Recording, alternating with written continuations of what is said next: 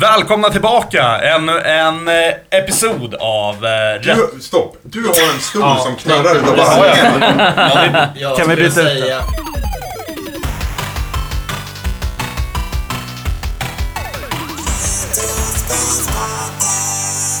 Välkomna tillbaka till ännu en episod av Retrospelspodden.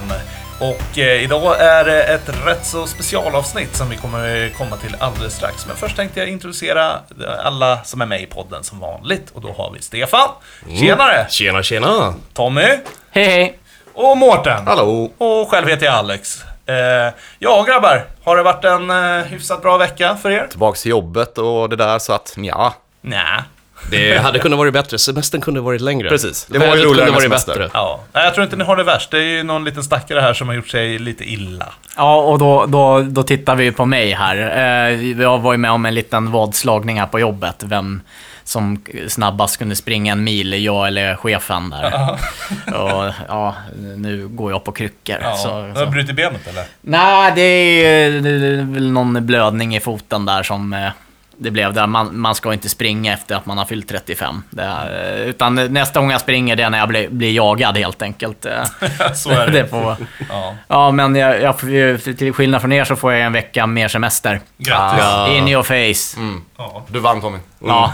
Fan också. Men det är ju jättetråkigt att bara sitta och ligga hemma och glo på South Park och... Ja, för nu har lektyren slutat komma också va? Så kan du Ja, fy fan. Det, ja, ja, men du fyller snart år igen, så kan du få en eh, förnyelse på porrtidningen. ja, men du vet, Alex hade ju beställt en hel kartong med Python-tidningar. Kanske man kan låna någon där? Ja, jo, men jag fick ju hem en eh, leverans. Jag mm, satt väl lite inne i dimman och bara såg på Facebook. Bara, Åh, 300 kronor för en kartong med Python.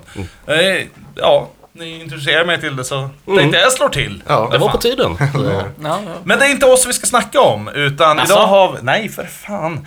Eh, idag så har vi faktiskt en väldigt speciell gäst eh, som vi ser upp till väldigt mycket. Och det här är ju faktiskt vår första intervju med någon. Ja. Vi har aldrig provat det här formatet innan, så att eh, vi får se hur det går helt enkelt. Mm. Men jag tänker så här, jag har skrivit ett litet... En liten sammanställning om eh, farbrorn här som vi ska prata Då med. tycker jag vi kör på den. Då gör vi så. Då ska vi se här. Född 1974, samma år som Pong släpptes på hemmakonsol. Han är, Vem kan det vara? ja. Han är journalist och författare, men även programledare, eller var programledare på ZTV 19, eh, 1996. Men har sedan även medverkat i produktioner för både SVT och eh, även MTV. Musiker i grunden, som första sångare i metalbandet Entombed och även Nirvana 2002. Samt eh, konferenser på Sweden Rock Festival i slutet av 00-talet. På senare tid så har han varit ett svenskt ansikte utåt för tv-spel, spelmusik och rollspelskulturen. Och har även eh, jobbat för den stora elektronikkedjan NetOnNet. Eh, men han är även en storhjärtad familjefar i sina bästa år. Välkommen Olof Säfström! Nej. Orvar. ja, hur? Du! Men det är inte okej. Auto fucking korrekt. Läste rakt av. Damn you, Det Audi, där blir inte, det där blir inte bortklippt. damn you Audi Connect som vi brukar säga. Välkommen Tack. Olof... Tack så hemskt mycket. Jag måste rätta. Eh, och, och så är det. Jag kan säga att det är, eh, det är jävligt roligt och vara en sorts föredettingkändis, vilket jag ju verkligen är. Ehm, och så har man ett udda namn och så ser någon en på andra sidan gatan. Och de försöker komma på, och då kan det vara nu, alltså 20 år senare, som någon ropar Åh! Eh, Urban! ZTV! Men du heter ju Orvar. Orvar Eh, jag, ber, jag ber helt om ursäkt. Jag läste faktiskt rakt av från mina Ja. anteckningar här. Så. Ska du- Ja, ja, ja. Ska du köra Jag om den? Nej! Behåll Nej, vi- det här vi- var vi- det här- det här- det här var- det här var Jag tycker det var ett lysande intro. Urban Källström. eh, in the house. Eh, tack för att man fick komma hit. Ja, tack Härligt att vara här. Vi är Kul att ha dig här. Vi är ju faktiskt på Nerds idag, nere i källaren. Första gången vi faktiskt spelar in eh, Om det låter lite burkigt så är det på grund av de underbara tegelväggarna. Ja. Eh, hårt ska hårt ha. Eh, och ehm, jag tänker inte gå in i detalj och kommentera biografin. Men jag, jag, säga, jag var inte första sångaren i Entombed, men jag, det var väldigt, väldigt länge sedan i alla fall. Ja, det, är, det är Åh herregud, det är 30 år sedan jag var med. Men på- du stod ju faktiskt på scen eh, 2016 med dem. Ja, eh, nej. På någon rocklyssning. Jag har lirat eh, i, i eh, ett par sammanhang tillsammans med i alla fall delar av bandet sedan dess. Men, men det har varit sådär eh, roliga inhopp bara. Eh, och nu eh, är eh, jag ju betydligt oftare på scen, men det kommer vi säkert till sen.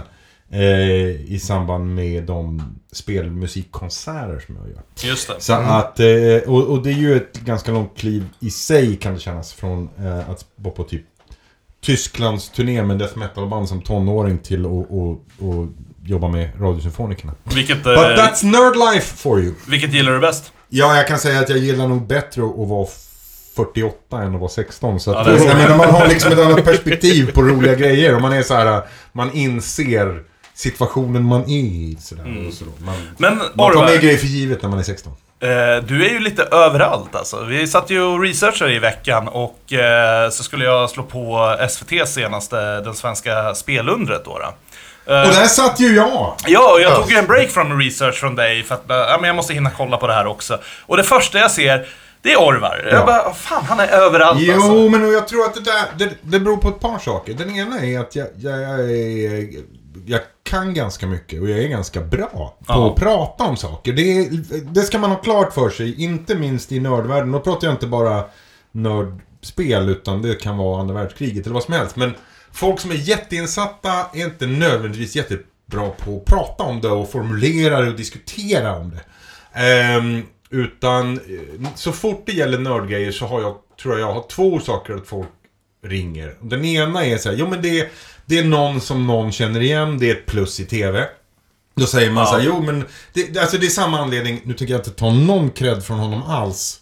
Eh, men i början, innan han började göra spel, så var Fares med i många sammanhang och pratade spel. Det stämmer. Därför att han och jag var de två spelalibierna. Det var liksom de där två som Sven Banan känner igen, som gillar spel. Idag är, är, liksom, är spel så pass utbrett, men, men för 15-20 år sedan, jag kan berätta en story, men vi tar den sen, som handlar om just om Fares och mig och spel. Men, men just att, att den som sitter där kanske är, känner 100 personer som är bra på att prata om spel. Men producenten på SVT till den här tv-serien kanske säger Ja, är det någon som vi kan ha med som, som liksom inte är den här stora spelsamlaren Nisse som sitter i Säffle och, och, och knappt träffar folk liksom. Utan man vill ha med folk som, som kan prata om grejer. Så det tror jag är den, den huvudsakliga. Men sen när det gäller just då i det här fallet rollspelsvinkeln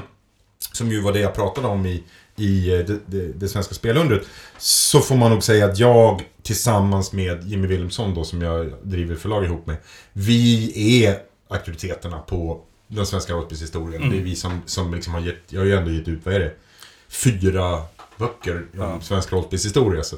Eh, roliga också, så kom ju torsdagen då. Det här var ju på onsdagen som jag såg dig senast då på SVT. Och så på torsdagen så åker jag då och ska köpa en TV. Och så går jag in Så går du in på NetOnNet! Jajamän! Och vem sitter på väggen? Ja, det är ju du där också. Jag blir ju inte av med dig. Men jag gillar ju den. Alltså det är ju Jo, skitkul. och det där Eh, är väl... Och ändå har du inte lärt dig namnet.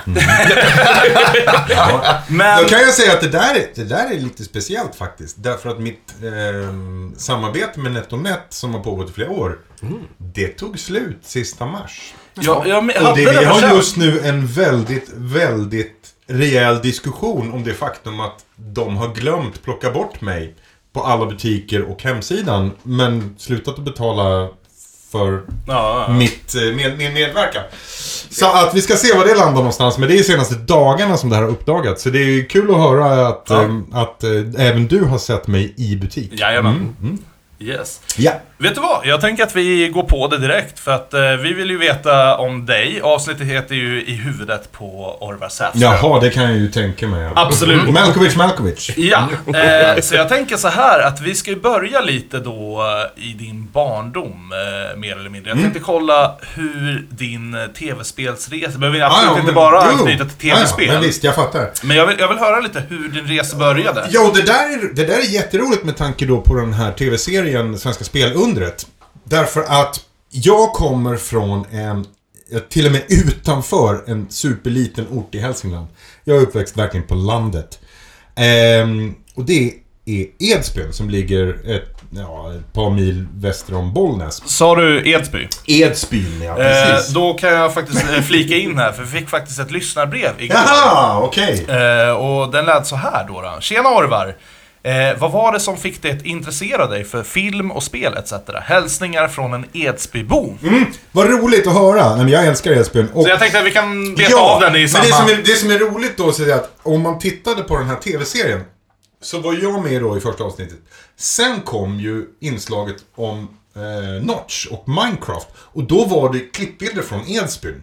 Därför att, därför att Notch gick ett par år under mig i skolan. Åh fan. Han är också Han är uppväxt, han är inte född i Edsbyn, men han är, han är uppväxt där. Så han gick i, jag tror att han började, vi gick inte samtidigt tror jag. Jag tror han började sjuan när jag började gymnasiet. Som på den tiden låg i, i Bollnäs. Så att vi har inte, jag tror inte vi har gått i skolan samtidigt. Men, men, eh, men så att det, det var, vi reppade ganska bra Edsbyn ändå kan man känna.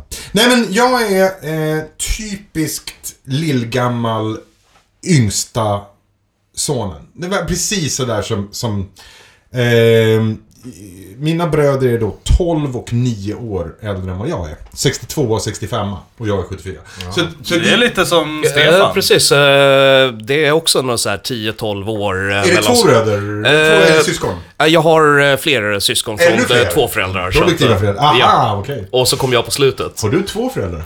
Eh, Stefan är speciell på det sättet. Ja, precis. Eh, nej, men, men och det gjorde ju att man liksom... Man, man hängde med på saker, även om man var en jobbig lillebror, så var man så pass mycket yngre att, att man inte var den jobbiga lillebrorsan utan mest ett litet barn. Det är ändå rätt positivt. Är man tre år yngre är man jobbig. Är man 10-12 år yngre, då, då är det ingen, det finns ingen syskonkonkurrens. Nej, Men jag, jag, jag, har, jag har syskon som är tre år yngre, gick mig på nerverna. Ja, ja, liksom såklart. inte på något hon gjorde, bara för att vara tre år yngre. Ja, så var det tre år yngre, precis. Jag Ja, min- mina barn är, är alltså 25, 17 och 2. Så det är en ganska bra spridning kan man säga. Då slipper man de där bråken så att säga.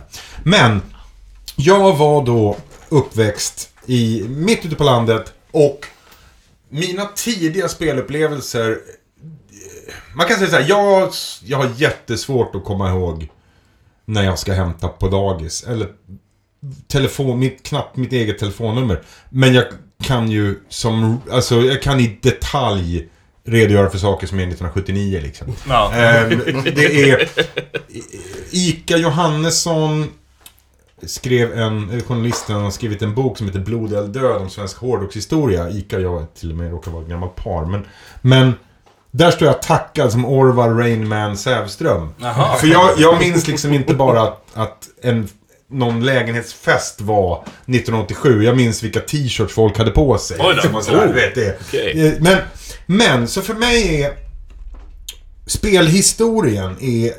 Egentligen börjar den innan några spel. Jag tror att jag är...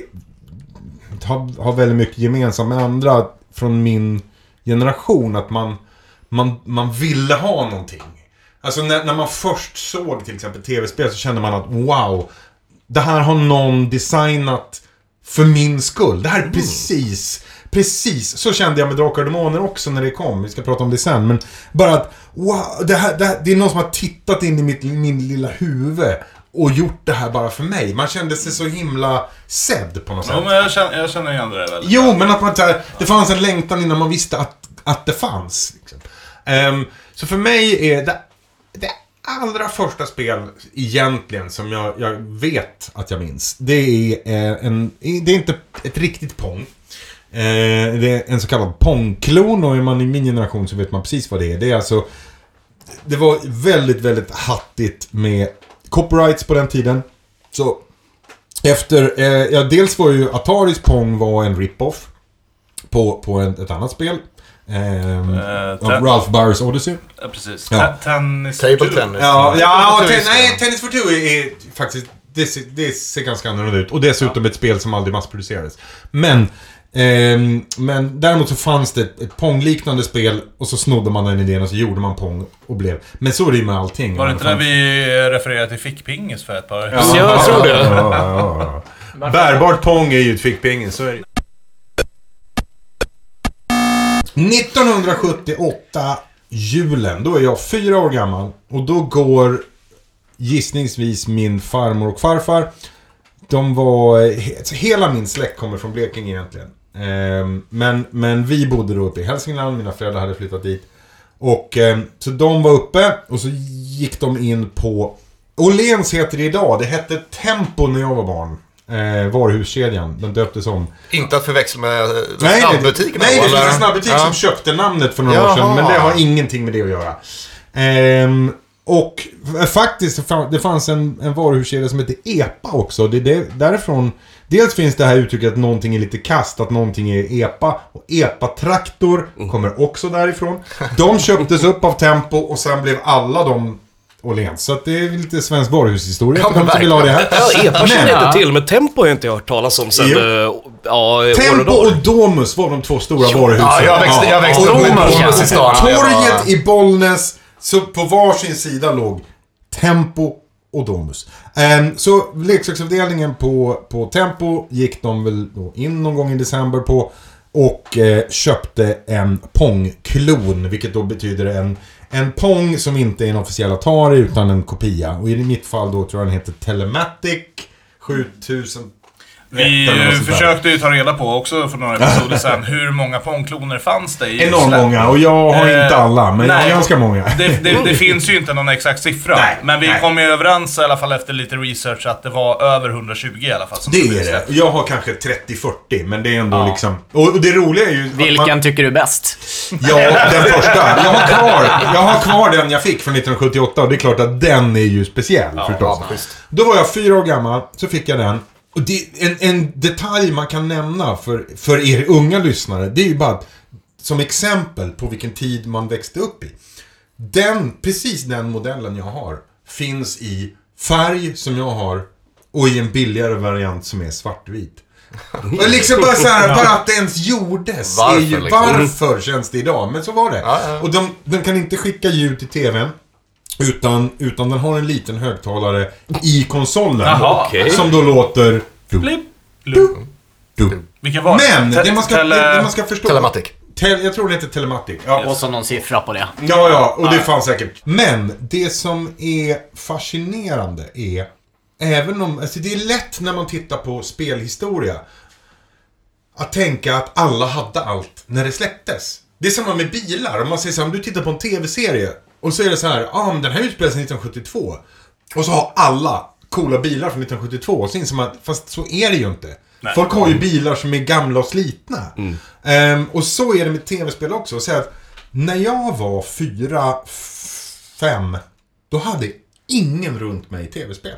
Det spelar ingen roll att liksom, oh men eh, Atari 2600 var släppt och det här var släppt och sådär. Ja, fast ute på vischan utanför Edsbyn hade inga andra ungar det. Så det finns en fantastisk bild. Ni som har eh, eh, Jimmy Wilhelmssons bok Generation 64 om, om oss som växte upp med Commodore 64. Så finns det en bild på mig med det här med den här ponklonen.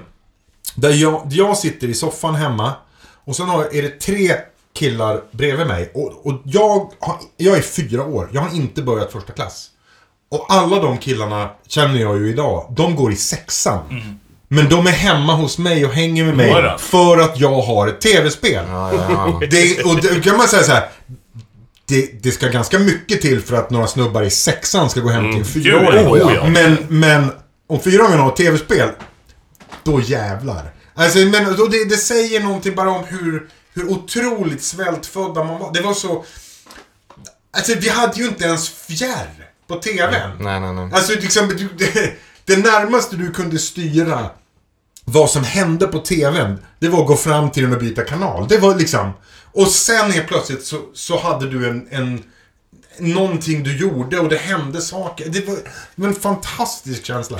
Men det där, Ehm, det där kommer jag ihåg. Jag menar, min första konsol, om man ska kalla det, Ja. det var ju såhär Tiger Electronics, du vet de här små skitdåliga handhållna grejerna liksom. Men för jag älskar tv-spel, så det var ju det ballaste jag hade då. fråga då, då och för, Ja. jag, för mig som inte ens var påtänkt. då. Ja, visst. hur vanligt var det att folk i Sverige då, för att jag menar Atari är ju ändå startat i USA. Ja. Och det skippades in konsoler och sånt. Men det var ju, det var ju långt innan Bergsala, för NES fick ju en väldigt uppsving på grund av Bergsala. Oh, självklart, självklart. Hade vi någon liknande distributör i Sverige för Nej, men det var Atari? blandat. Det var alla. Om du går in och kollar gamla Hobbex-kataloger, eller Ellos, eller vad fan som helst. Så här, postorder var ju stort på den tiden. Det är ju vår tids webbshoppar. Att man fick en katalog och så var det... Alltså hela Clas Olsson finns ju för att det var kataloger och så Det vidare. där saknar jag lite. Ja, alltså Hobbex-katalogen Ja, är ju sån här. Vi har pratat om det lite grann i mitt förlag.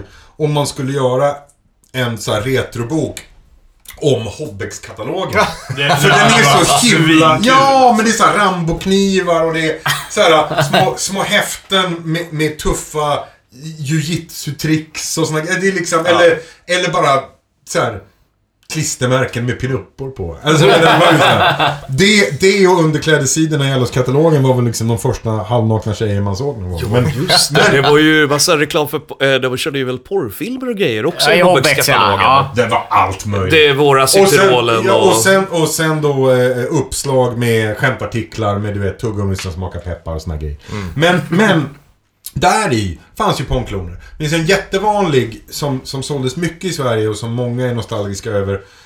Eh, som, som då hade ett par olika sportvarianter och ofta är ju det, alltså för er som aldrig har spelat Pong så är det två stycken prick, två stycken streck som åker upp och ner och sen en fyrkant som åker emellan och det ska föreställa pingis.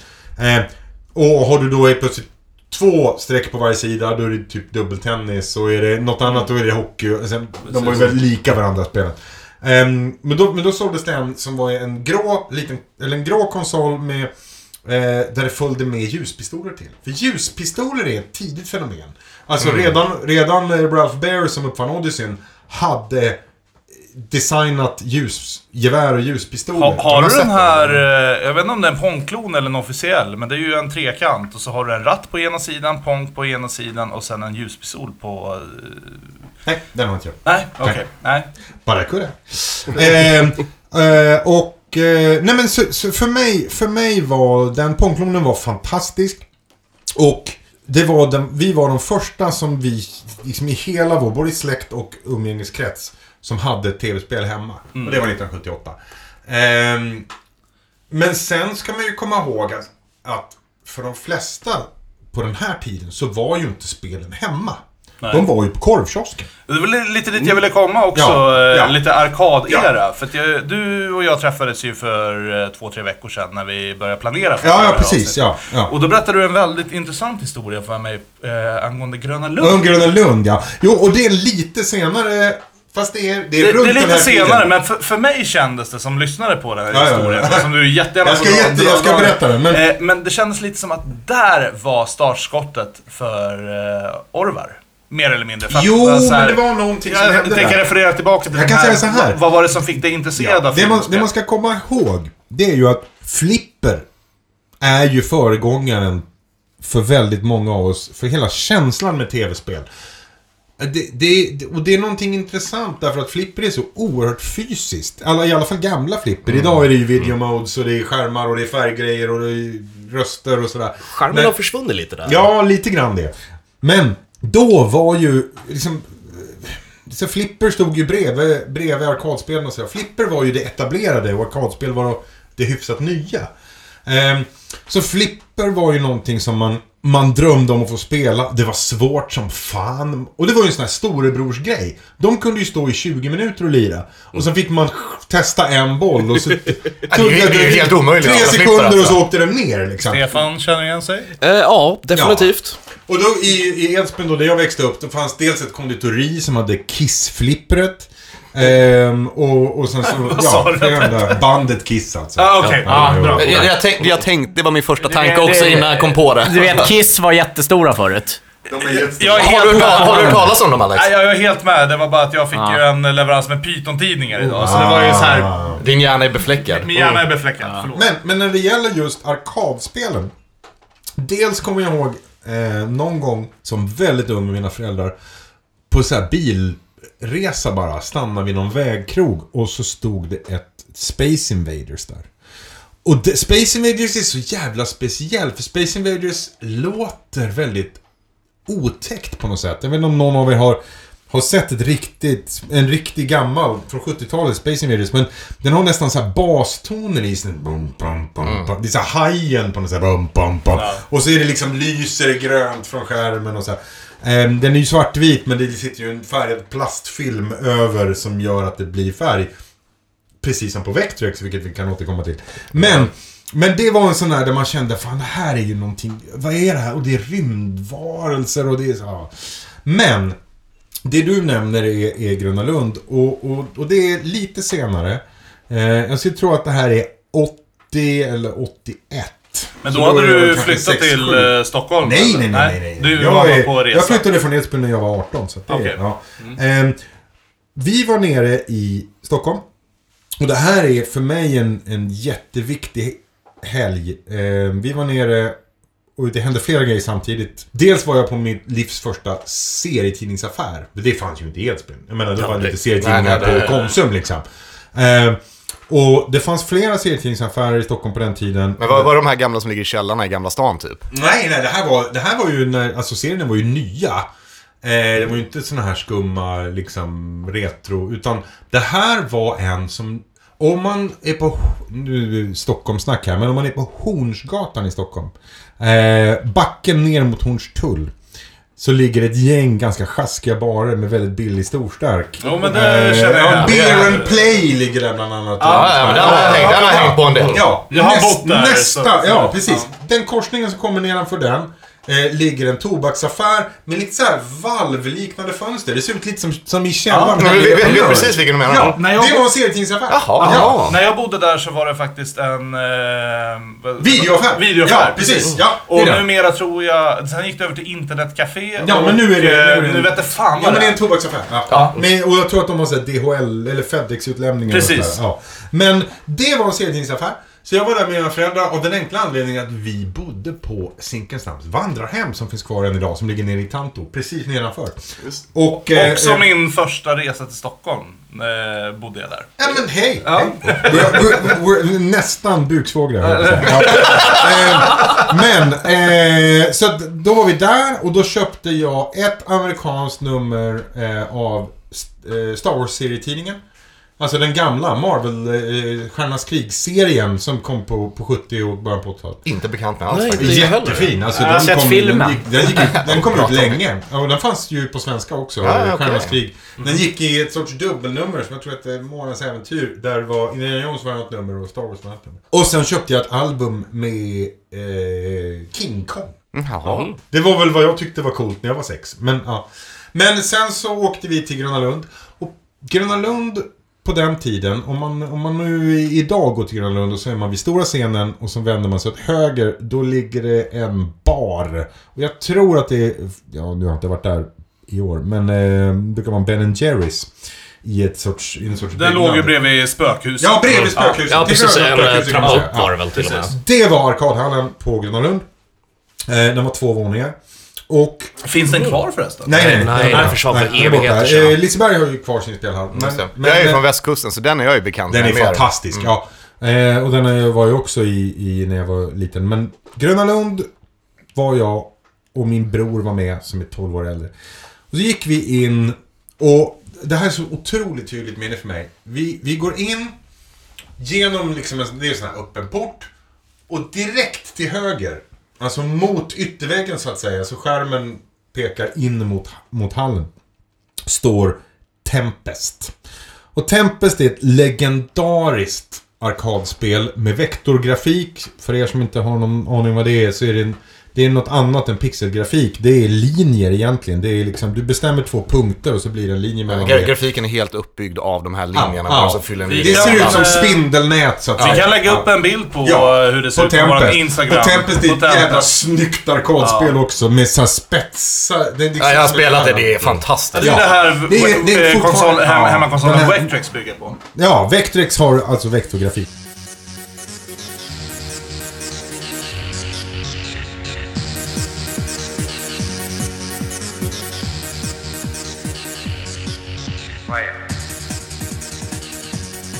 När vi gick rakt in i den här spelhallen. Så till höger, med så att säga ryggen utåt och skärmen in mot hallen, stod Tempest. Och det är en, en spetsig spelkonsol. Den ser liksom vass ut. Och så det, är, det är så här hypnotisk grafik i den. Vektorgrafik är ju alltså uppbyggt av linjer. Och just i det här fallet så, så är väldigt mycket av looken spindelnät. Det ser ut som, som en sorts spindelnät som det kommer grejer krypande upp ur. Hypnotiskt är nog det bästa ordet. Och jag ville spela det. Och min, min eh, bror var med då. Och, och det kostade på den tiden, om jag minns rätt, 3 kronor att spela ett arkadspel. Oj, oj, Så man la, i, man la i pengarna. Och så sa det... Bra tider. Och så sa det... Och så gick det ett liv. Och sen sa det... Och så, så gick det ett liv till. Och sen sa det... Och så var det game over. Ja, och så gick man väl och spelade någonting annat. Vad det nu var liksom. Lite flipper och lite andra sådana grejer. Och sen är vi på väg ut ur den här hallen igen och ska passera det här spelet. Då står det en ring av folk och kollar på en snubbe som spelar. Han har helskinnställ sånt här MC, du vet. Inte, inte, inte liksom Harley HA-looken. Du snackar mer Mad Max. Åka, nej, åka, ja men sådär åka, åka, åka, ehm, åka en schysst Kawasaki från 70-talet. Du vet sådär. Sånt. Helt, och sen, eh, vet, integralhjälm. En sån här eh, MC-hjälm med visir man fäller ner liksom. Som står bredvid honom på golvet. Och han lirar Tempest. Och han är liksom på level 120 eller någonting. Och det är bara, det är liksom, hela spelhallen har stannat upp. Alla står och tittar på honom. Och han är så jävla bra. Och, och det var det jag sa till dig när vi träffades då. Att, att jag var kanske då sex år och bara kände att mm, jag, jag vill bli han när jag blir stor. Jag vill bli... Och, och jag kan säga så här. Om jag skulle kunna hitta den killen idag. Hur gammal var han ungefär? Ja, men jag har ingen aning. Man hade ju MC, så säg att han var 20-25. Okej. Gissar jag. Men då kanske han lever fortfarande. Mr Det är MC jag, snubbe, om du lyssnar, hör av dig. Ja, verkligen. precis. Jag menar det är... Det, för mig var han en rockstjärna i, i, i, i spelvärlden som, som knappt fanns än. Liksom. Men det var bara känslan av att se någon som inte bara var bra, utan var så jävla bra på någonting man själv var totalt värdelös på. eh, han, han var liksom spelhallens Yngwie Malmsten. Eh, det var, det var, så för mig är det en sån jättestor upplevelse som bara handlar om någon minut. Liksom. Men just det där att, och, och inte ens att man spelade själv, utan bara känslan av att Fan kan man... Och, och jag menar idag, vi har e-sport, vi har, vi har eh, vet, speedruns, vi har folk som är otroligt duktiga på att spela. Men det här är en tid då spel var något nytt och du la i tre spänn och spelade några minuter liksom. Skulle vi kunna egentligen hårdra det egentligen? Att det var det här som fick in dig på eh, spel, film, he, he, hela liksom, eller? Nej. Eller var det med det här? är, det här är en utlösande faktor av Ja. många. Okej. Det låter ju som ett definierande ögonblick. Det, ja, det är mycket mer ett definierande ögonblick än, än eh, liksom ett specifikt, det här var det som hände. Nu, Stefan räcker upp handen. Stefan räcker upp handen. Ja, precis. Men jag tänkte det här, det du sitter och beskriver här, att stå och titta på när folk spelar på spelhallen. Det var en special feeling. Oh ja! För det här- fli- och både flipper och arkad. Ja, och det var ju verkligen en grej. Jag, eh, jag har ju kommit från eh, Gnesta och jag har bott där och eh, Tommy är ju därifrån också. Ja. Så vi har ju hängt på den lokala videobutiken och tittat på när proffsen spelar de få arkadspel som Vad fanns stod där. det för spel där? Oh, det var någon Neo Geo-maskin, eh, det var Oh, mycket fighting, Ja, eh, det var två flipper tror jag och sen var det någon eh, extra maskin som jag inte kommer ihåg vad den var. Jag, jag tror den var lite mer roterande. När du var liten? då? när, när jag var liten. Eh, det här är ju ändå, eh, då är man, börjar man ju närma sig eh, 90-talet här i alla Det var fall. Neo Geo som hade den bästa hemversionen av Street Fighter va? Nej, nej, nej. Jaså? Street Fighter finns inte på Neo Geo. Men, eh, men, eh, men Neo Geo har ju bland annat eh, Samurai Showdown, vilket ju är en av mina absoluta favoriter. Och den kanske coolaste för mig, eh, eh, sådär 2D-fighten, och det är ju Last Blade, som är asball. Som är också ett sånt eh, typ, ja men svärd, samurai eh, fighting-spel. Men, eh, men eh, Neo Geo, och Neo Geo är ju så hjärtat De har ju så mycket fantastiska spel. Ja. Eh, Jag tänker Ska- ska vi Metal ta Slug. en, Ska vi bryta här nu? Ja, det var- Jag tänker, nu, nu går jag in som eh, Dungeon Master här. Mm. Jo, nej, men jag tycker så här rakt av att vi har ju inte så mycket referenser till Neo Geo. Då kan vi Eh, prata om Neo Geo. Och jag Ja, tänker så här, vi tar en 4-5 minuter, lite Ja. brief om Neo Geo, Ja. nu när vi ändå har tillfället. För att jag Och någon som uppenbarligen kan mycket om det då. Mm. Och jag tror ju 3DO kan ju vara värt att nämna här också. Det kommer vi... Innan vi ja, går vidare från arkad så har jag liksom en liten fråga där. Jag har ju inte spelat så jättemycket, men det finns ju ett arkadspel som jag gillar mer än andra och det är Dragon's Lair. Ja, och Dragon's Lair är ju så himla speciellt. Fy Jag fan. menar det är ju, ja nu säger du fy fan. Ja, ja, men- På ett sätt håller jag med, men, men jag är ju teknikintresserad och jag är också intresserad av saker ur ett, vad ska vi kalla det för utan att låta Spelhistoriskt Nej, men perspektiv. precis, kulturhistoriskt perspektiv. Ja. Ehm, ja, för att inte låta gubbig. Ja. Nej, nej, Ehm, det- nej men, ibland är ju grejer jättekul och intressanta även om de inte är superbra. Men jag håller med, alltså, det- ja, det- men- det- jag det är ett jättefascinerande ja, jag, spel Ja, jag har ett boxat virtual boy liksom. Ja. Nej, jag, men- tycker, jag tycker det men- spelet är bra. Jag kan sitta i timmar med det. Ja, och Fan, det som är roligt är då att man, det man måste komma ihåg är att Dragon's Lair skapades i en tid när spel såg jätteenkla ut. Jag menar, det var Pac-Man. Och så kom det ett spel som såg ut som en Disney-film. Det är klart att det var häftigt. Men det det var var alltså det använde laserdiskteknik. Laserdisk är, för er som inte är gamla nog, en, kan man väl säga då, föregångare till DVD och så vidare. En, en, en videoskiva. Och då skapade man ett spel där man egentligen visade upp snabba, små, korta tecknade klipp. Och så ska du dra åt rätt håll med joysticken. Jag menar, det är ju... Du Det- det- styr det är inte det på man, något eh, sätt Det, det det man kallar quick time events. Ja, i princip är det ju det. Ja, det är det det brukar Ja. kallas. i alla Och fall. det här, det här ska absolut inte förväxlas med de releaserna som gjordes till hemmakonsol. Det här Nej, nej, nej, nej, Ness, Ness Dragon's Lair är Och det ska inte inte det. heller kopplas ihop med eh, eh, spelklubben Nej, i och Stockholm precis- där man kan spela Nej, brädspel. och, och, precis. och, och, och precis som du sa så är det ju liksom Disney-ritat. Eh, Don Bluth heter Ja, ju killen som Precis. gjorde det här. Don Bluth var en, en Disney-kille som, som eh, slutade på Disney och sen gjorde flera egna filmer eh, där jag tycker väl att eh. Nims hemlighet är den, den coolaste som man kan kolla upp och som handlar om om eh, eh, liksom pratande djur som har varit med om, om eh, så djurexperiment och blivit intelligenta. Lite grann som en koppling till typ eh, Richard Adams böcker. Men ehm, det kom ett gäng sådana här laserspel där då Dragon's Lair är det mest klassiska. Det finns ett nästan säga, syskonspel till det som heter Space Ace. Eh, som är, ser precis likadant ut fast det är i rymden. Och sen kom ett gäng spel som hade film. Alltså istället för, för eh, tecknat, filmade grejer. Och där finns det två stycken som jag vurmar jättemycket för. De är ju spelmässigt helt värdelösa egentligen, men jag blir bara helt lycklig när jag spelar dem. Vad pratar vi om nu? Är det Ja. arkad fortfarande? Ja, det här är arkadspel. Ehm, och det ena hette Mac 3. Och är då ett flygactionspel. Ehm, man kan välja mellan två varianter. Den ena är att man, man flyger bakom och liksom åker och skjuter på grejer. Och den andra är en bomb, eh, bombning. Det är filmat uppifrån liksom. Ehm, och då är det liksom filmad bakgrund. Men alla spelelementen är ju ganska Aha. enkel grafik. Det är ju tidigt 80-tal så det är väldigt grovt liksom. Men sikten och explosioner är i spelgrafik ovanpå bara en filmad bakgrund kan man säga. Eh, och det andra är en movie tie-in. Alltså baserat på en, en spelfilm, en Hollywoodfilm.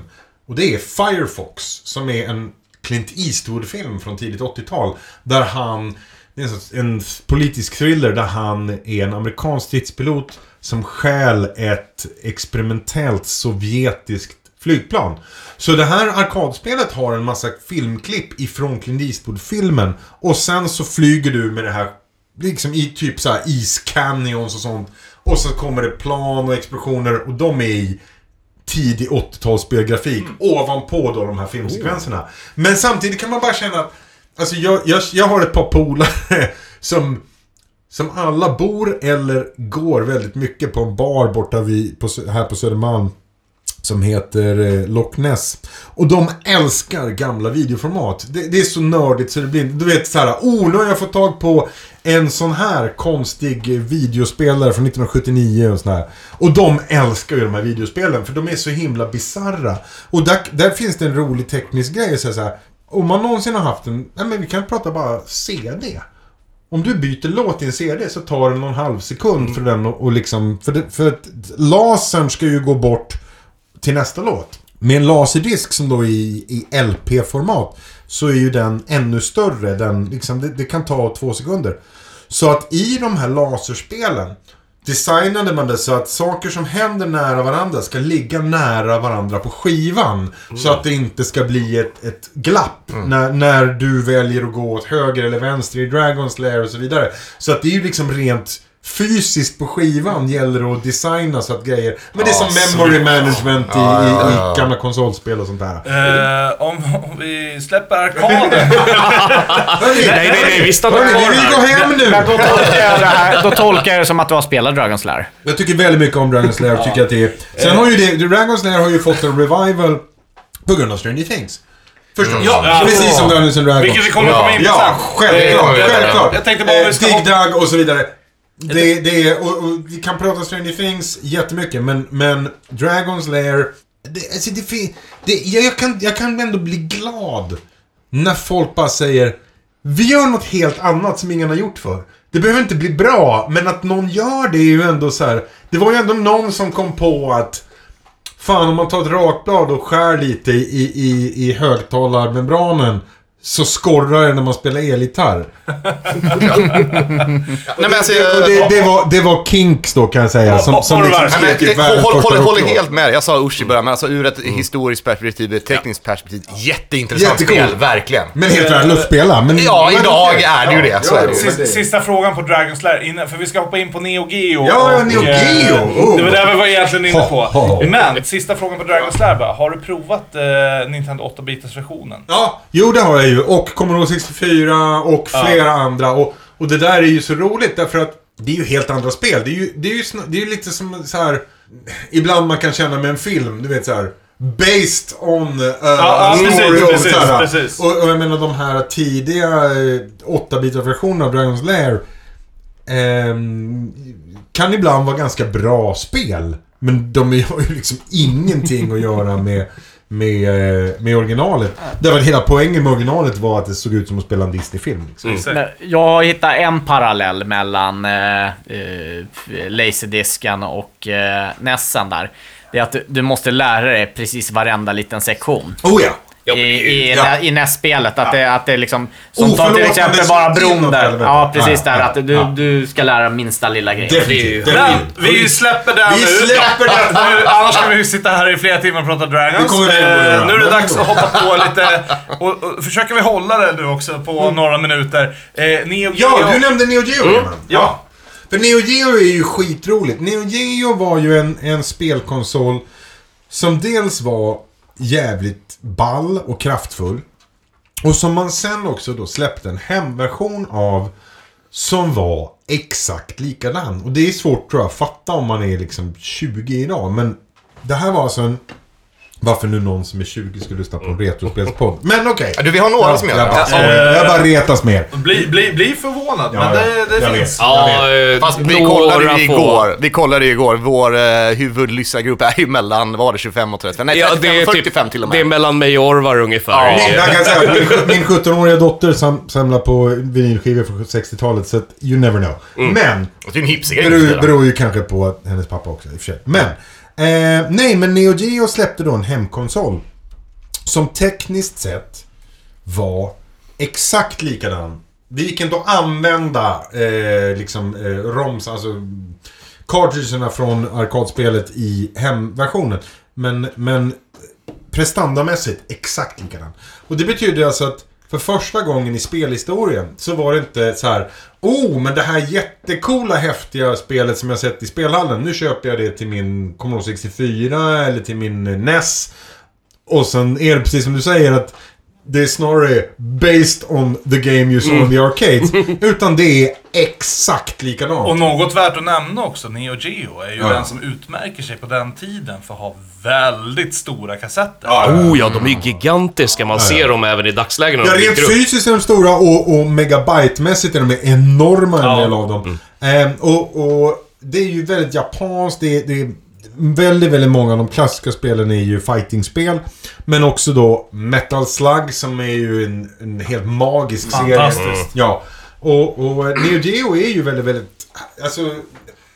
Neo Geo är en sån där, för mig, en lost opportunity där jag känner, jag har ju ett Neo Geo, jag har lite prylar. Men jag tyckte för tio år sedan att Neo Geo var jävligt dyrt. Så då var man lite så här: nej men fan, jag vill inte betala så här mycket för alla grejer. Och så kostar det tio gånger så mycket idag. Och så där är ju... Det är ju det som blir, men... Ja, ja så men där jag kan är det vara på samma grejer. grej där, alltså. Ja, men så där kan det ju vara ibland. Men, men, och Neo Geo är också så här misshandlat varumärke där Dels så släpptes det en hemversion av Neo Geo för kanske 5-6 år sedan. Ja, Gott. det- Ja, rom-varianten precis. där. Och den är ju askass. Och den, det är roligt för, för att den... Den eh, köpte jag i Akihabara i Tokyo. Eh, för att den redes ut för typ ingenting. För ingen ville ha den. Jag, jag, jag, har, jag har varit i Akihabara flera gånger, alltså ja. man kan fynda så Ja, mycket där, där. ja, alltså. ja, ja. Vi, kan, vi kan återkomma till... att- Det kan vi jättegärna ja, göra. ja, Ja. till att shoppa i Japan. Ja. Ja, ja. Du Precis. gillar ju metal, metal, Metal Slug gillar jag. Men jag sa Men, eh. Jag men Slug jag, jag. hörde ju talas om det för första gången för kanske typ 7-8 år sedan. Oj, welcome Ja, to the real world. Ja, precis där. Och det, det som jag vill säga bara, och jag, jag har liksom aldrig känt någon som har haft Neo Geo under uppväxten. Eh, Är det lite så att det, det kanske var en liten lyxkonsol där? Ja, ja, ja, det var att- fruktansvärt dyrt. Definitivt. Alltså, alltså det är ju chockerande hur dyrt Snabbt bara, Neo vad, vad, vad var. kostade, för jag, jag har ingen koll på det här, när Neo Geo kom, eh, vad... Ja, framförallt kostade spelen ju... Alltså en del spel kostade lika mycket som andra konsoler. Ja, det är så pass. Det var tusentals kronor per Eh, spel. Jag har aldrig sett liksom en In the Wild, nej, nej. den gamla eh, som kom ut som hemkonsol. 80-90-tal alltså, när jag växte upp. Jag har aldrig stött på den här konsolen. Alltså, det är... Nej, men jag vet inte om, heller om den importerades på allvar till Sverige. Men, men eh, den var vanlig. Jag bodde i USA i början på 90-talet och då var den liksom den som folk drömde om där. Vart bodde du? Jag bodde i Kalifornien 92 till 96. Okej. Och eh, hade en skivaffär uppe i UCLA-området i Los Angeles. Fan vad coolt. Ja, Hade ingen aning om. nej men så himla mycket. Ja, och faktiskt, alltså, ah, det är helt bisarrt att egentligen allt jag gör idag har att göra med en enda. Jag tror att, du vet, det är som butterfly effect, sånt här att man, man kan titta på ett par saker. Julafton 78 och Pong är en sån. Men det finns en, en, en morgon uppe i Westwood då, som är det här området som UCLA ligger i, i Los Angeles. Som är fullständigt avgörande för hela resten av mitt liv. Då är jag kanske 19, 20. Eh, bredvid skivaffären som jag, som jag hade då, eller jag var, jag ägde den inte, jag var butikschef för den. Eh, låg en liten diner. Jag går in och käkar frukost där innan jag ska öppna. Bordet bredvid sitter två killar och pratar svenska. Eh, jag börjar prata med dem lite grann. Och en av dem, eh, eller det visar sig att de är utbytesstudenter från Handelshögskolan i Stockholm, den, den tunga ekonomiutbildningen i Sverige. Eh, en av dem är jättetrevlig, så vi börjar umgås lite. Jag drar med honom på lite fester och lite alla möjliga såna grejer. Och sen när han kommer, eh, han åker tillbaka till Sverige, men han är över och hälsar på och liksom, du vet sådär. Livet. När han är klar så blir han eh, anställd av Kinnevik och blir eh, trainee. Han blir eh, VD-trainee på TV3. Och sen blir han vice VD på ZTV. Oj. Och sen ringer han mig och säger Fan, jag har börjat jobba på en, en jävligt eh, hipp ungdomskanal i, eh, i Sverige. Eh, jag tycker du, fan kan inte du flytta hem? Du skulle passa jättebra att jobba på den här kanalen.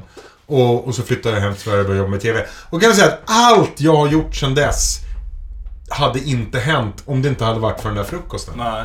Och det är jättekul att du tar upp det här, för, för det här är faktiskt lite vad vi undrar över också. Så här. Vad äter du till frukost? Ja, ja eh, inte bara det. Men även, eh, vi vill ju jättegärna grotta lite i ZTV.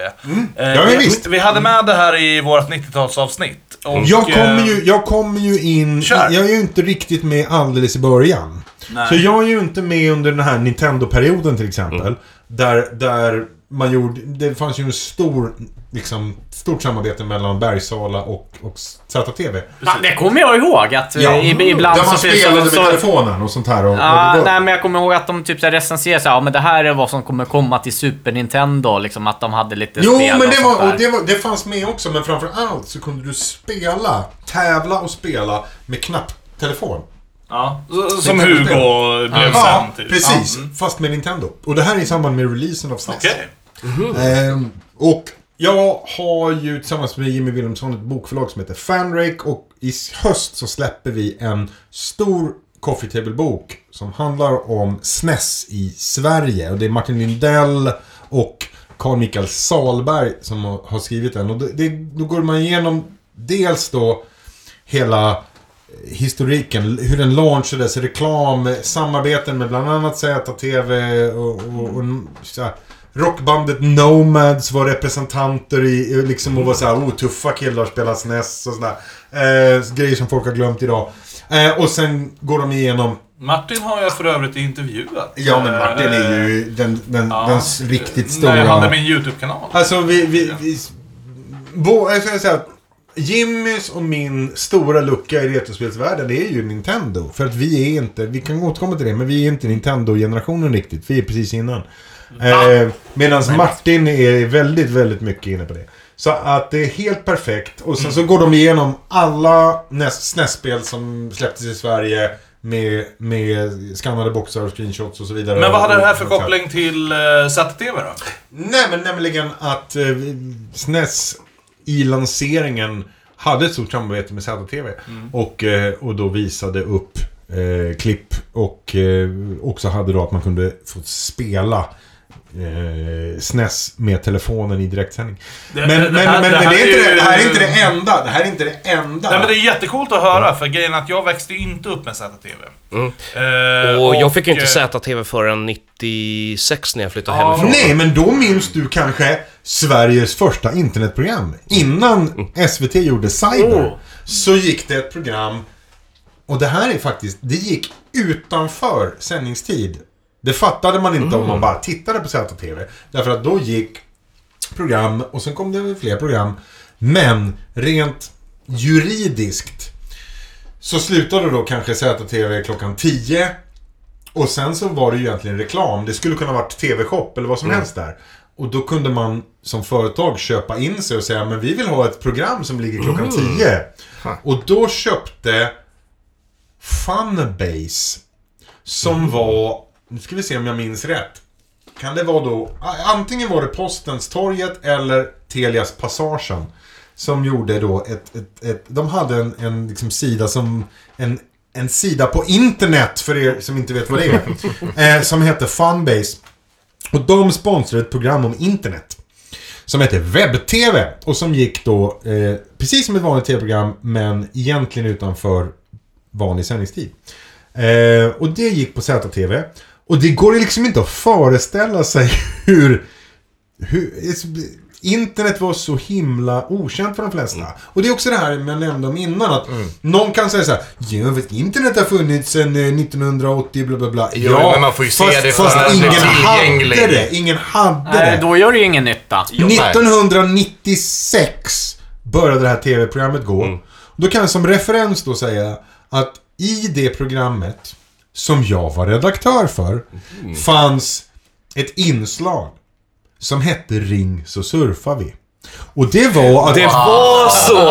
Ja, och då, då, då, då var det Har du, alltså... har du sett det? Det, Nej, det här här var är för- fre, fredag kväll och lördag förmiddag. Så efter ordinarie sändningstid fredag, innan ordinarie sändningstid lördag. Så satt då eh, tre, tre stycken programledare med datorer och vi hade en, en bra uppkoppling för den tiden. En så kallad fast lina, vilket väl var typ Ja, det är 128k eller? Ja. Nej, nej. För, nej, jag tror faktiskt vi hade typ 500 för det var till hela ZTV. Men då ringde du in som vanlig tittare sådär. Och sen så sa du "Äh, jag, jag gillar ju breakdance. Ja, då ska vi se. Och så går man in på Alta Vista live i TV. Och säger Men här finns det ju en jätterolig sida om breakdansens historia och det här och det här. Ja, och sen efter programmet så la vi upp liksom en länklista med det som hade varit med. Men, men det säger lite om hur jävla spännande och konstigt internet var. Att du ringde in och bad programledare, ja, det var ju inte Google, men de, man bad om Alta Vista grejer. Och det var webb-tv. Och där visade vi bland annat upp en purfärsk demo på ett kommande spel som heter Tomb Raider som folk blev helt nuts Ja, över. ja, ja. Tusen pers hörde av sig till oss och var så här. Vad var det här spelet med tjejen som sköt vargar? Fy fan vad häftigt det såg ut. Eh, och så vidare och så vidare. Ja, ja, men, visst. men ehm, Min, ja. min uppfattning lite om eh, ZTV, i alla fall när jag läst på och sånt där, det är att nästan vem som helst fick jobb där. Alltså det är ju väldigt många aktörer idag. Du har E-Type, du har... Jag vet inte, Henrik Schyffert var E-Type är väldigt speciell. var- Ja. Det- det- Ska vi dra Ska vi. Ska har direkt vårt intresse nu alltså. E-Type Ja, fick sparken på ZTV. Men... eh, men F- Får jag dra den historien lite snabbt? Det är en jävligt rolig historia, Ja, så kan du bara du- säga om den är sann eller Ja, inte. visst, ja. Eh, Martin Eriksson då, och så, han hade ju ett program på ZTV. Så skulle han intervjua någon band från England, jag kommer inte ihåg vilket band det var i alla fall. Då. Jag har sett det här i efterhand. Och eh, de satt ju och söp och allting sånt där och sen så blev det lite för mycket då. då. Så, så då ringer ju ZTV-chefen, så som jag uppfattat det i alla fall, eh, till producenten. Bara, Alltså du, ni stänger av nu, så har du kanske ett jobb på måndag. Han bara, skit på er, klicka. Jag kan säga så här att, att min, min, min gode vän som jag lärde känna i Los Angeles. Som är en av mina bästa vänner och jag är gudfar till hans barn. Hans absolut första jobb, första dagen som vice VD på ZTV. Var att ringa E-Type och säga att du har fått sparken. Ja, det var så. Okej, Så var det.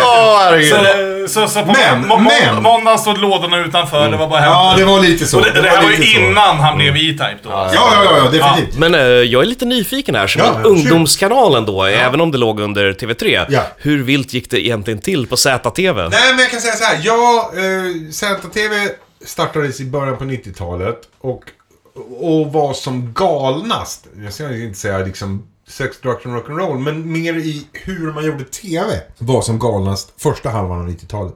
Jag kommer in 96 och då har man ändå, även om det var ganska knäppt, så har man lite grann i alla fall fattat att vi måste ju ändå göra TV liksom. Ja, men Jag menar, i, I början var det ju typ så här.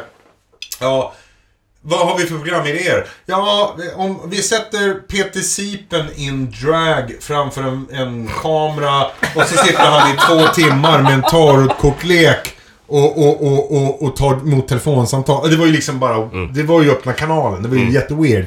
Men det var öppna kanalen med cred. Och cred goes a long fucking way kan man säga. Man tänkte, var- man tänkte lite coolt. Wayne's World där. Ja, det var jättemycket Wayne's World. Men när jag kom in, det är alltså 96, då låg eh, ZTV på Västmannagatan 44 vid Odenplan, för de som kan Stockholm. Eh, och vi, eh, det, det- man ska komma ihåg är ju, som så ofta liksom, i historien, så ungdomskultur var, det var ju ingen som brydde sig. Så vi, alltså, vi kunde ju ha ett, liksom, världens största pojkband kunde ju komma till studion och det var 200 t- småtjejer i kö som sov över utanför Odenplan för att de skulle vara liksom med i programmet nästa dag.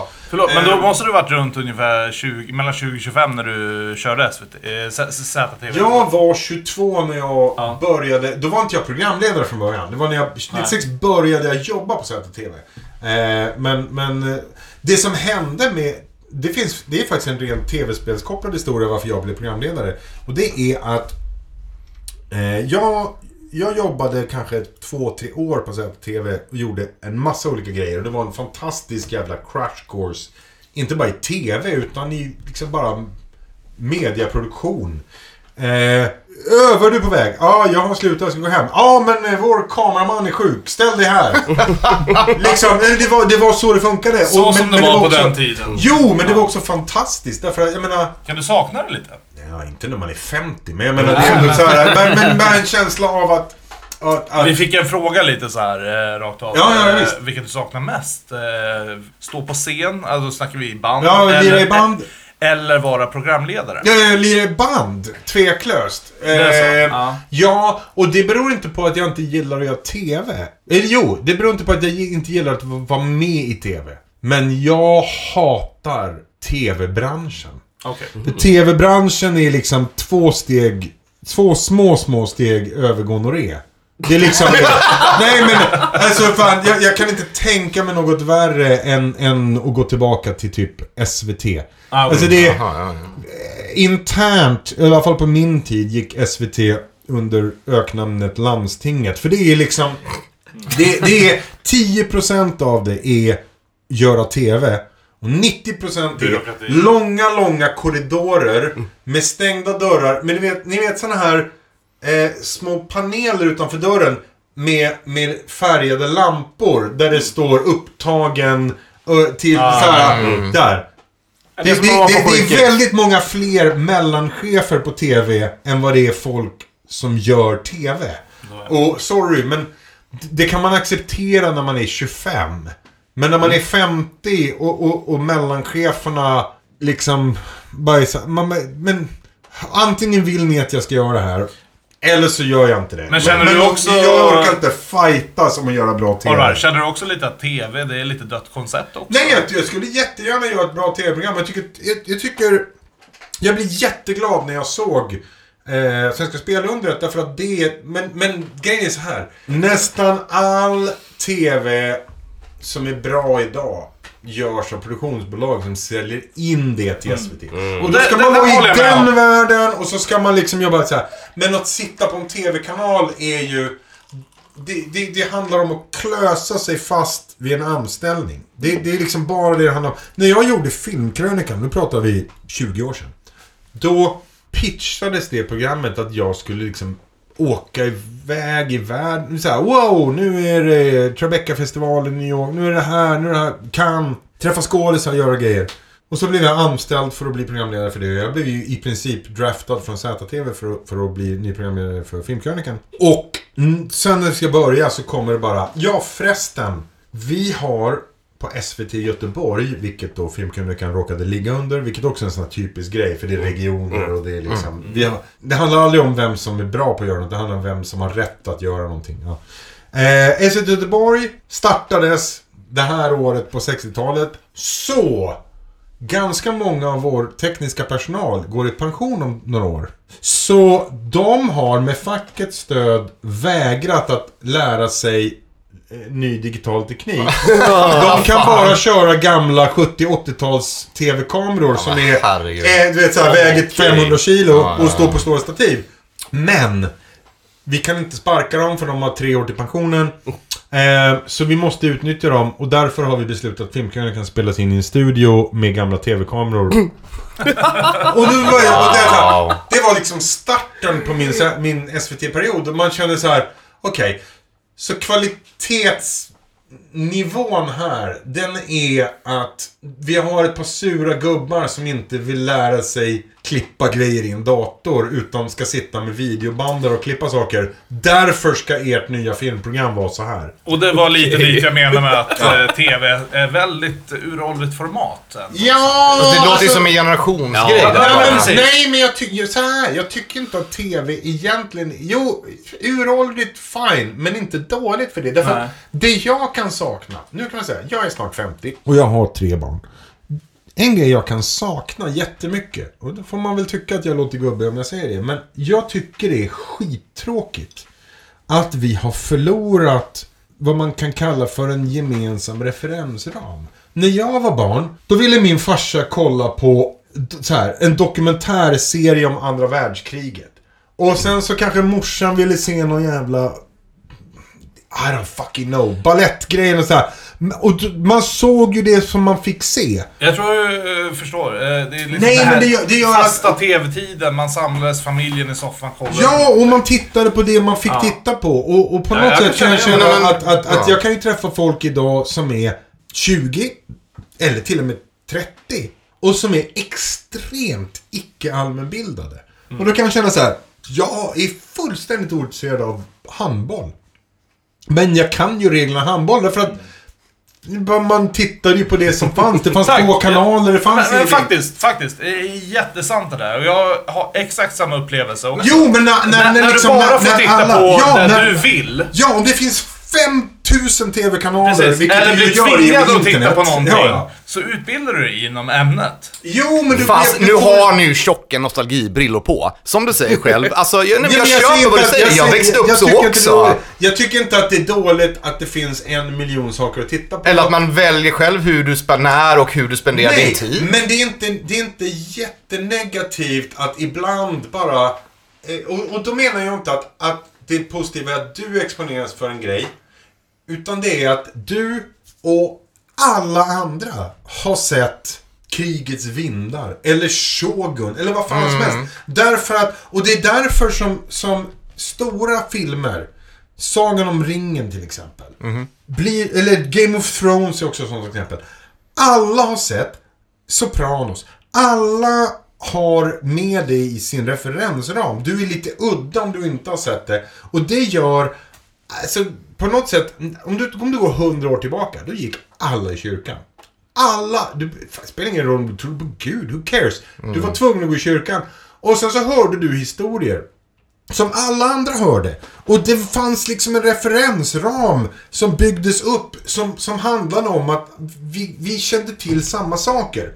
Alltså, Men- det, det, det, det låter som att du liksom saknar det här att den så här, populärkulturella zeitgeisten var samma för alla. Nej, men jag kan inte sakna det faktum att det fanns i alla fall vissa beröringspunkter. Därför att jag kan, jag kan känna idag att det, det är fullständigt omöjligt att räkna med att referenser funkar. Att, att så bara, bara säga så här. Jag tycker Stranger Things är ett jätteintressant exempel. Därför, därför att jag kan ju se Stranger Things, det går ju inte tre sekunder utan att jag plockar en referens. Det är varenda liten jävla grej. Men, medan om du är 20 idag så är det en kul tv-serie. Men, och, det, och det är lite det som jag- Jaha, fanns det där tv-spelet på riktigt? Phoebe Cates, vem är det? Alltså det är liksom sådär... Så att, Varför ringer de inte bara på sin mobiltelefon? ja, jo, det är ju också en grej. Men också bara så att just den här referens...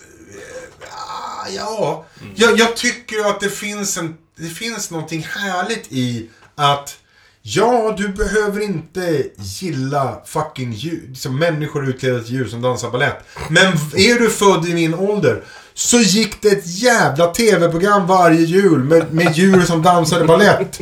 Som är Beatrix Potter. Och, och, och det liksom bara så här, ja, och om jag träffar någon som är 45 och säger den där jävla otäcka ugglan som river svansen av räven. Då säger de Ja, fy fan! Jag drömde mardrömmar när jag var barn om det. Och, det och, och, och på något sätt, det, det vi sitter och gör i källan på Nerds exakt just nu bygger på gemensamma referensramar. Ja men absolut. Alltså, jag, jag, det är inte att jag inte håller med dig. Ja, det är bara... ja, ja, nej, nej, men, och jag menar inte att Åh, det var bättre för Jag menar att vi, vi förlorar någonting när alla, om du säger Mm. Jag vill bara se på amatörgolf på YouTube. Du vill bara se på dvärgporr. Du vill bara se True story på... faktiskt. på ja, men så här. Och då blir det liksom i... i, i.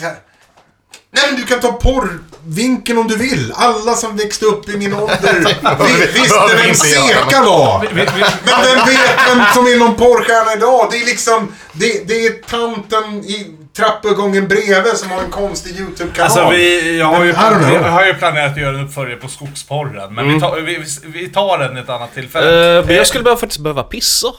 ja, och, Apropå skogsporr. Ja, ja. Framvärd. och jag, jag, jag tänkte så här rakt av. Då tar vi en, Ehm, eh, då tar vi en liten paus då. Eh, ja, bara för att avrunda det här lite snabbt. Vi kommer komma vidare med Orvar här nu i del två då. Men eftersom vi håller på att löpa ut med tid så bryter vi här nu. Så får ni följa Och tyst oss. på gubbjäveln för helvete. Ja, lite så. Nej, du ska få prata mycket, mycket mer här. Det Absolut, det är här är- jätte nice att få höra alla gamla historier här som man inte riktigt eh, kan och... Precis. Så att eh, vi gör så här, vi tackar för oss den här veckan. Mm. Så ses vi, eller ses vi gör vi kanske inte, men, eller kanske vi gör också. Men eh, vi hörs i alla fall. Ni Ja, kommer eh, höra oss om två veckor där vi tar upp eh, Orvar Säfström igen. Catch you Eh, later Bill and Ted. Vi är ju inte ens här. i närheten av att komma fram till idag. Så att Nej, men precis. Ja, ja, ja. Yes, del två. Och den eh, delen kommer söndag 26 september. Ja, Nice. härligt, härligt. Då hörs vi då eh, alla lyssnare och eh, ha det bäst. bäst. Hej då.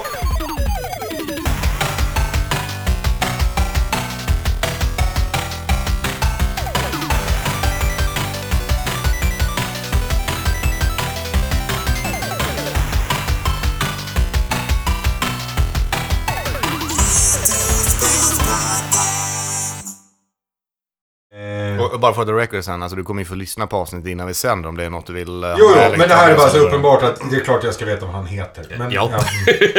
Jag menar, det är okej att Alex inte vet vad du heter. Jo, Ja, men Han satt, han satt verkligen och bara tokläste ur. Ja. Så här, Olof.